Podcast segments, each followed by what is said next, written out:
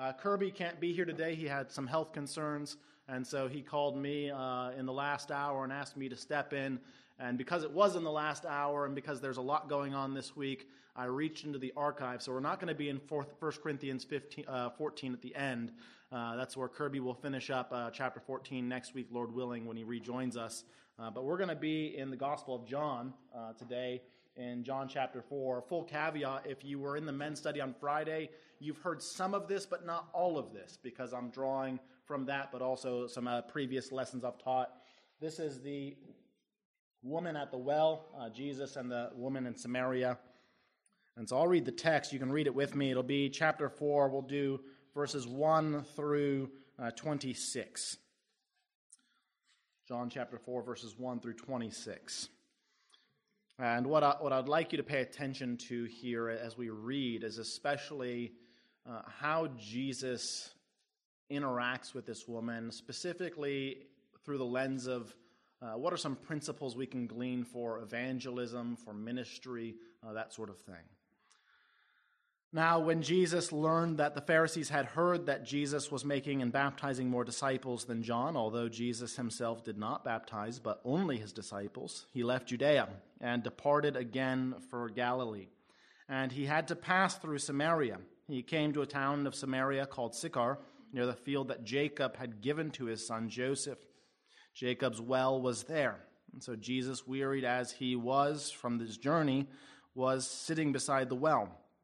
It was about the sixth hour. A woman from Samaria came to draw water. Jesus said to her, Give me a drink, for his disciples had gone away into the city to buy food.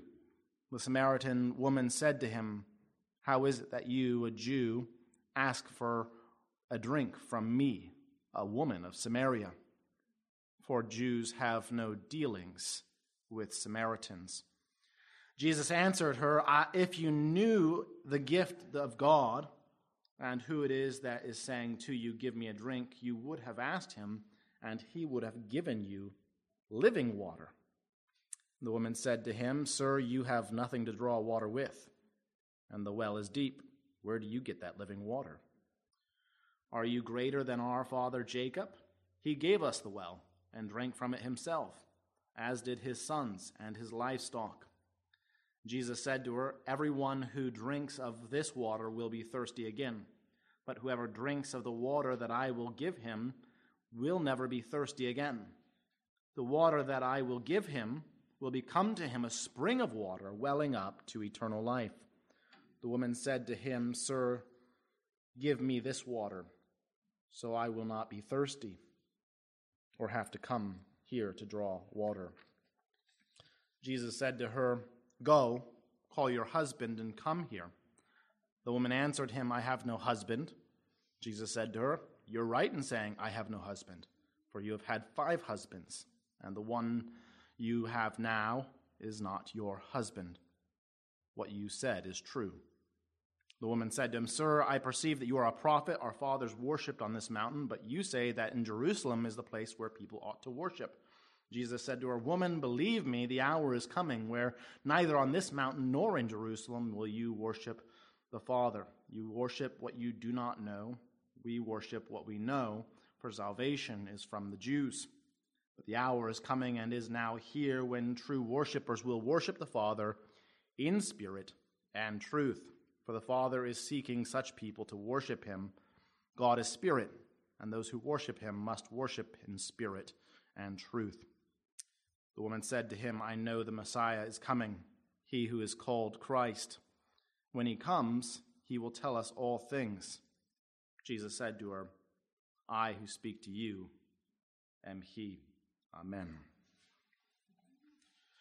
My intention this morning is not to cover in detail, in a full exegetical study, this large text, but really just to glean on the surface some key principles for evangelism, for ministry, for service. Uh, it, it's not just about evangelism, it's really uh, the sort of thing uh, that we can use in all of our life as we're seeking to serve others as Christians. And so the first thing I want to draw our attention to is something uh, of the context. Uh, Jesus uh, has been speaking to Nicodemus uh, and he's been giving his discourse on the new birth uh, by the sovereign supernatural work of the Holy Spirit. And now uh, he is traveling, we're told, to Galilee. He's leaving Judea where he was, and he's going to Galilee. But in between Judea and Galilee is this place called Samaria. And ordinarily, the way you would get uh, to Galilee from Judea was not the direct route as the crow flies through Samaria, but you would actually cross east of the Jordan and go north and then cross back over west. Why? Well, it's because the Jews had no dealings, as we've read, with the Samaritans. Uh, Samaritans uh, were considered half breeds. Uh, they were part Jewish, uh, part Gentile, to use something of an anachronistic word, but they're not full blooded Jews. What's happened is during the exile, uh, those who were deported to, to Babylon uh, were in Babylon, but those who were left behind have intermarried uh, with the nations around them. and so there's some religious affinity. Uh, the Samaritans have uh, the Pentateuch, the first five books of Moses, but they don't recognize most of the other books of the Bible, the Old Testament at this point. And so they know very little actually about the promised Messiah. They have some expectation of a coming Messiah, and we see that in our text, uh, but they, they don't have all the details that the Jews have. Their worship is in a different place, it's on Mount Gerizim instead of in Jerusalem, and that's sort of the context of who the Samaritans are. Now, I think it's significant, though, that when Jesus goes to Galilee, that's where he's trying to go, he doesn't take the normal route east of the Jordan, north, and then back west to circumvent his encounter uh, with the Samaritans. Actually, he goes the direct route. Uh, it's actually a more difficult route, even though it's technically more direct. If you look at the topography of, of the area, uh, crossing over to the east and then heading north was actually pretty level ground. But to go directly through Samaria required going up and down the various mountain ranges. It's a mountainous area. It was very strenuous, which explains why Jesus, when he gets to this town of Sychar, what does he do? He sits beside a well. And this is really where I want to draw our first point. Uh, when it comes to ministry, when it comes to evangelism, when it serves, comes to serving at all as a Christian, whatever your gifts may be, uh, Jesus sets the example as one who wearies himself for the sake of others, right? He could have avoided this whole situation. Uh, he could have taken the flat ground across the Jordan and gone north uh, on, on, that level ground, but instead he's going up and down the mountains. And he does so specifically because he knows he wants to talk to this woman, right? I mean, Jesus is, this is not a surprise encounter for Jesus at all. He's, he's God, he, he knows what's going on. But he willingly subjects himself uh, to the toilsome travel uh, to, to take the harder place uh, in order to minister to this woman. We likewise need to be willing to weary ourselves in the service of others. I think that's the, the first thing we learn about Jesus' ministry from this text uh, is that he is willing to weary himself, to work hard and to get tired and I think often about that. Uh, if at the end of the day, at the end of the week, uh, you aren't exhausted, it's probably because you're not accomplishing much during the day. Uh, we need to be willing to tire ourselves. That's the first point. Second point, very important corollary to that Jesus takes time to rest. He, he does sit down by the well. He does ask eventually this woman for some water. And the tendency is for people to fall in one of two ditches, right? Either they are lazy and don't want to work at all and use their gifts at all and serve anybody except for themselves, and they don't get anything done, or they are workaholics. And it's very hard to find that middle ground, that balance between working hard and resting well at the right time and in the right place after having done all you needed to do, right? Uh, Jesus works hard, but he also knows how to rest. That's the uh, second point I would like to make. Now, as we look at the encounter that Jesus has, starting sort of in verse 7, uh, he engages in a conversation with this woman. He does so uh, by way of a, a command, really a, a request, give me a drink. But my point here is that Jesus takes the initiative, right? Jesus doesn't wait for this woman to talk to him. He takes the initiative to talk to her. He says, Give me a drink. And the reason is explained for us uh, why he needs to ask this woman. It's because his disciples are off in town and likely he doesn't have the implement, uh, whether a leather skin bucket or a, a scoop of some sort to, to fetch the water, and so he asks this woman to do it for him. So he takes the initiative. We need to take the initiative as well in our conversations with people, right? Uh, a lot of people need to hear the gospel. Jesus is going to have a, a, a whole conversation here, and it starts with a simple request for some water. Uh, wouldn't be the strangest sort of thing to happen. I'm always amazed the sorts of conversations that start over mundane earthly things, but you bridge from the, the secular to the, the religious to the spiritual, and next thing you know, you have an opportunity to share the gospel with somebody. And so, second, th- first thing, work hard. Second thing, rest well. Third thing, take initiative to talk to people. You can't have opportunities to share the gospel if you never speak to people. But more significantly and fourthly is the way that Jesus sort of transcends these cultural biases. I've alluded to that already, right? Jews have no dealings with Samaritans because they see them as religiously corrupt half breed, right? Uh, they are not pure Jews, and so they don't want to have anything to do with them. They worship uh, God in a different way, in a different place, and so most of them just avoided each other. You know, Greenville is a you know Bible Belt type place, but more and more, uh, what I have found is that people coming here are not coming from Christian backgrounds. Uh, Neo paganism, New Ageism, all of that is abundantly growing in the Greenville area. Uh, we need to learn how to engage with people who believe substantially different things than we believe. Uh, and that's a challenge uh, for us, I think. Uh, but it, it's, a, it's something that Jesus does, right? He doesn't ignore her because she's a, a, a, Samaritan. The other cultural thing going on here is that he's a Jewish man and she's a Jewish woman. And that doesn't stop him either, right? There are all sorts of barriers, both religious and cultural, that could have prevented this conversation, and G- Jesus does not allow any of them to stop him from talking to this woman. We need to not let our own cultural barriers keep us from having conversations with people. Uh, when we're downtown on Main Street, and that's not the only place you can do evangelism, but you know, evangelism and ministry on the old often requires us to cross these boundaries, right? Uh, you, you go into prisons and you're talking with people who live in a vastly different culture. You know, you're going into the schoolhouses and you're dealing with little children. And it's been a long time since I've been a little child, but you've got to learn how to communicate with these people. Um, when it comes to the streets, you've got people from all sorts of backgrounds. You've got people from different countries, you've got people from different uh, ethnic backgrounds, you've got people from different socioeconomic situations, everything from, you know, bigwig CEOs and businessmen all the way down to, you know, itinerant homeless people, you know, coming from all over the place. And we have to learn uh, to share the gospel with all sorts of people. Um, you might have a, a, a, huge diversity even in your own families and your places of work. Uh, you, you, you work in one department and you've got your job, but you interact with the, the mail guy or the janitor, uh, whatever it may be. You've got to be able to be willing to cross these cultural boundaries. Say, I don't have to talk to that guy. Nobody expects me to talk to that guy, but you've got an opportunity to. The mailman, the guy who comes uh, to fix your pipes in your house, service industry people, all opportunities for you to share the gospel, across those cultural boundaries. Fourth, uh, fifth, somewhere in there. My numbering's different here, but you're keeping track in your notes, I'm sure.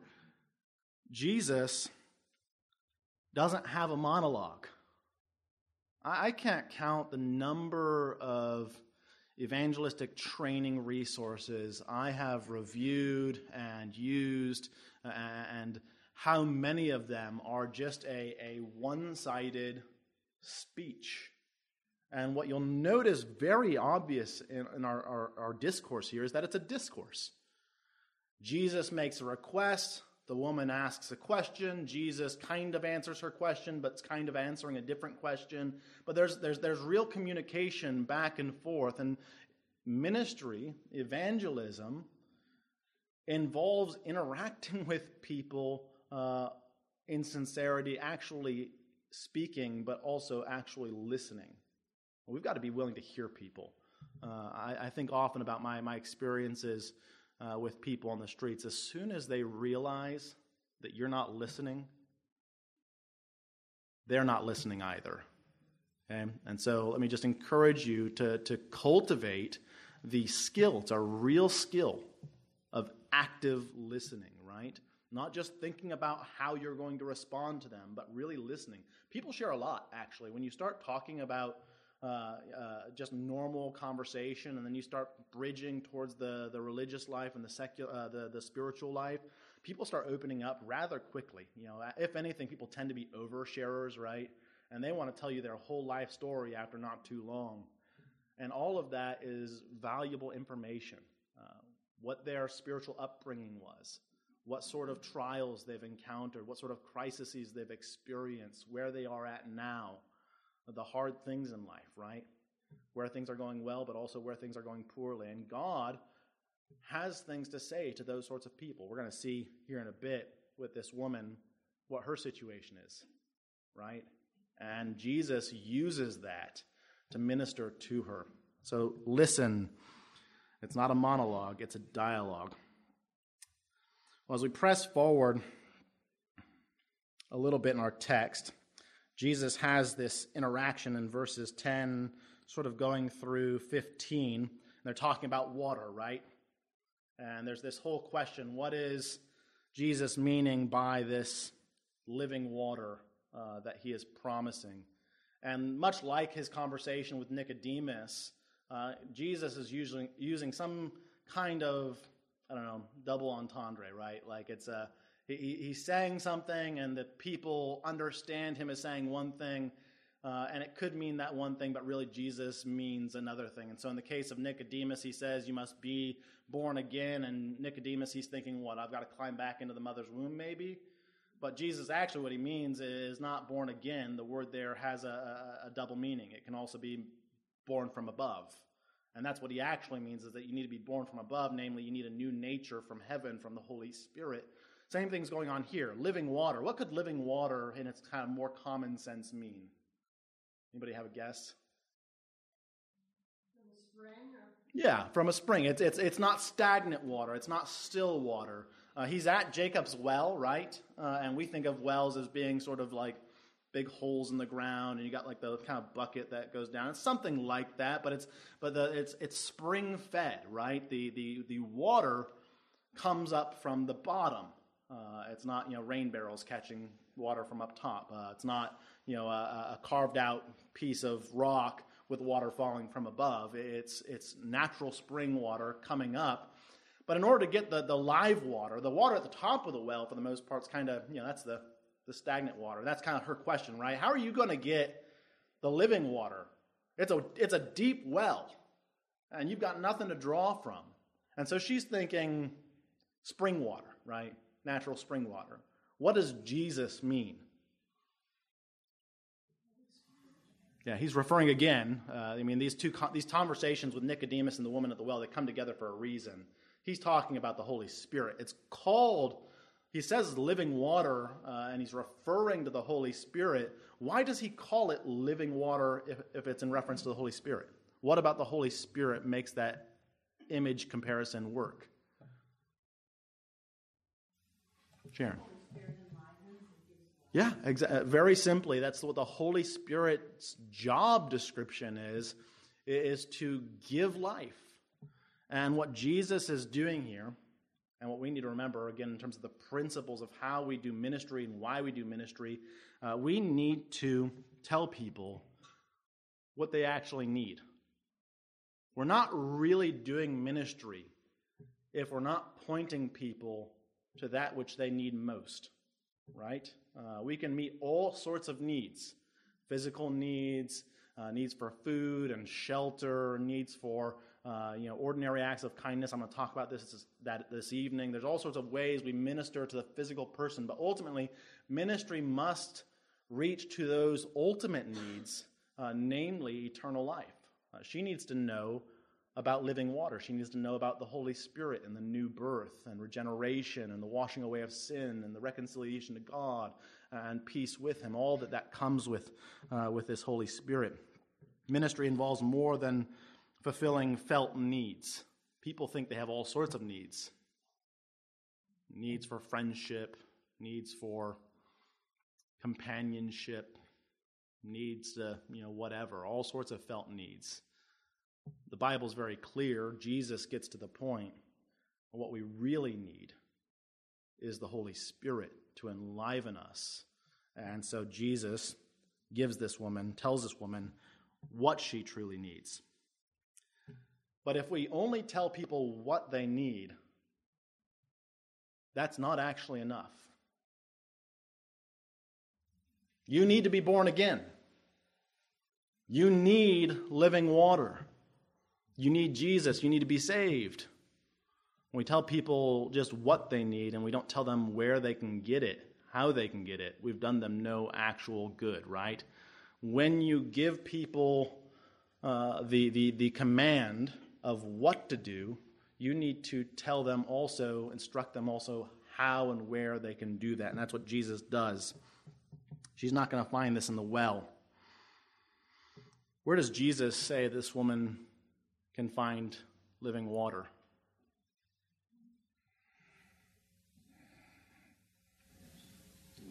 In Him. In Him.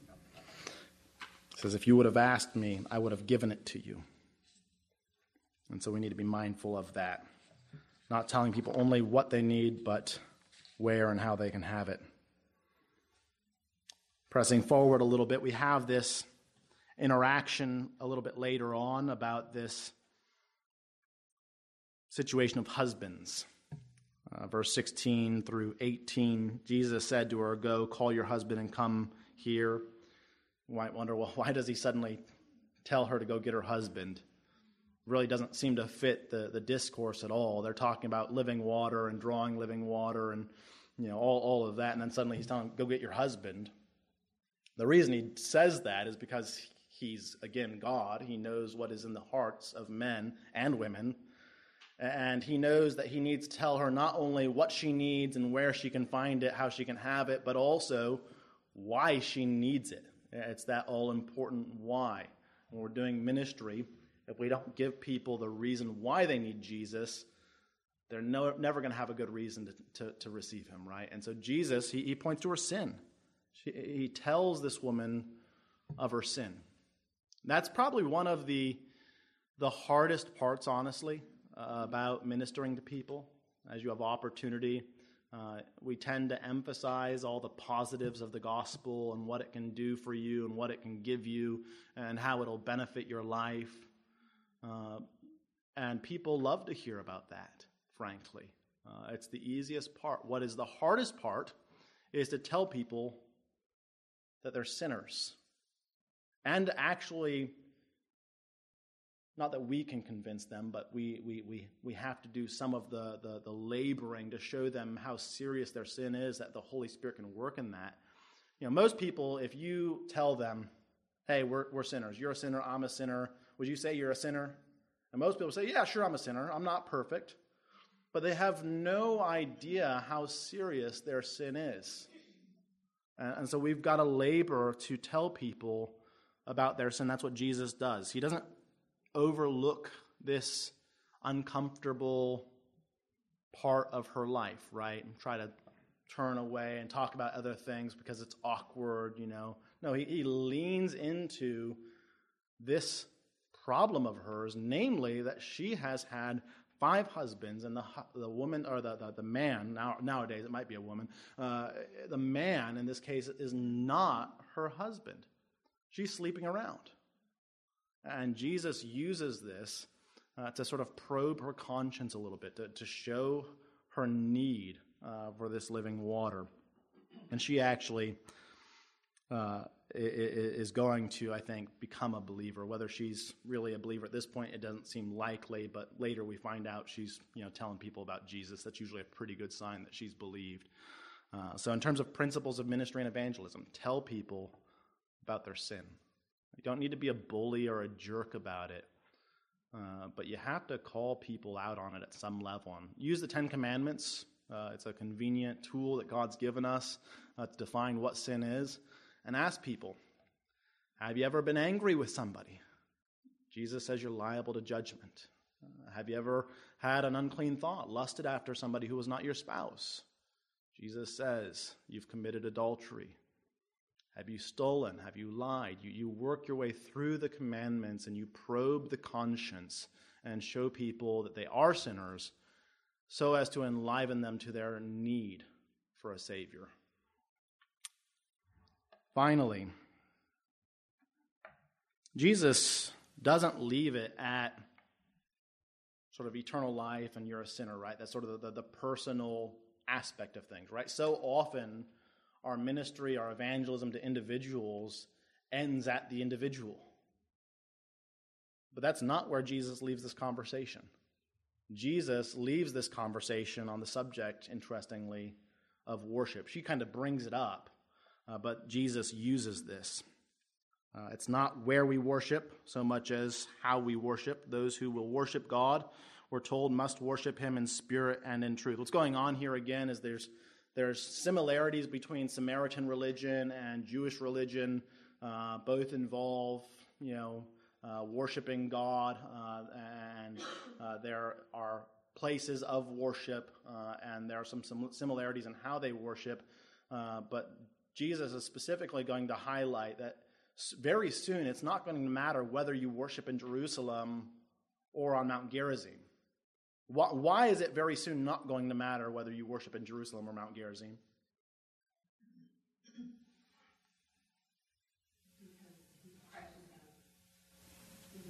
Yeah.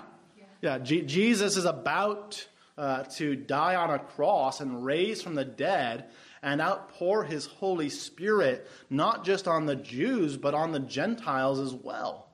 And so there is a substantial change. God really did require people to worship in Jerusalem uh, before this, this occasion, before Jesus, uh, you know, sort of changes things, uh, uh fulfills things, fulfills the Levitical code, and fulfills so much of the, the Old Testament laws surrounding these things.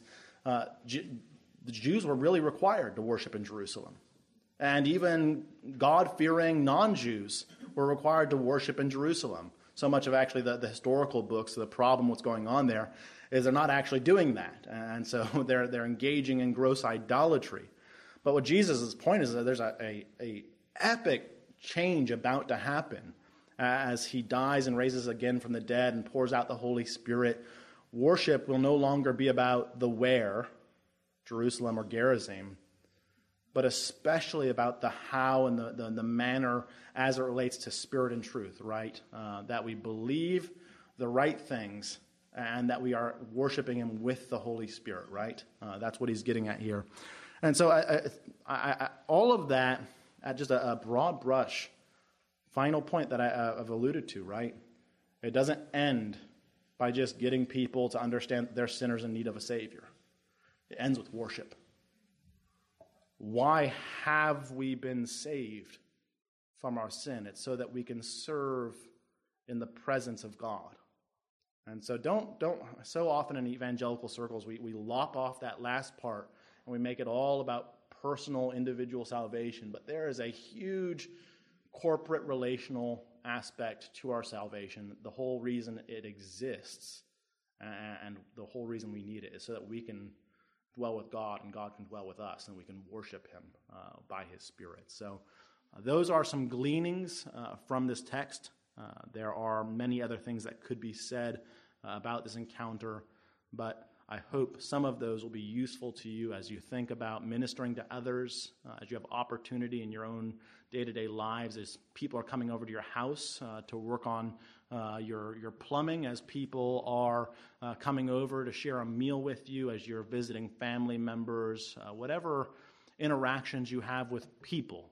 Always be thinking uh, about how you can have a conversation with them to, to, to lean into some of these spiritual truths, to show them their need of a Savior, to show them their sin, uh, that they too might be able to worship in spirit and in truth.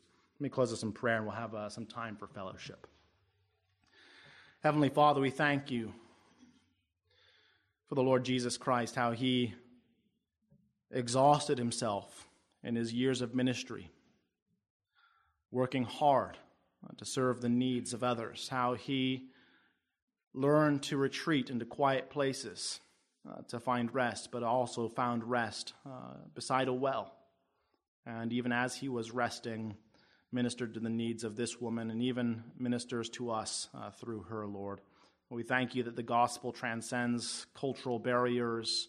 And Lord, I pray that you would help us also uh, to lean into the, uh, the difficulties of ministering to people who do not believe like we believe and do not live and act and behave like we would expect.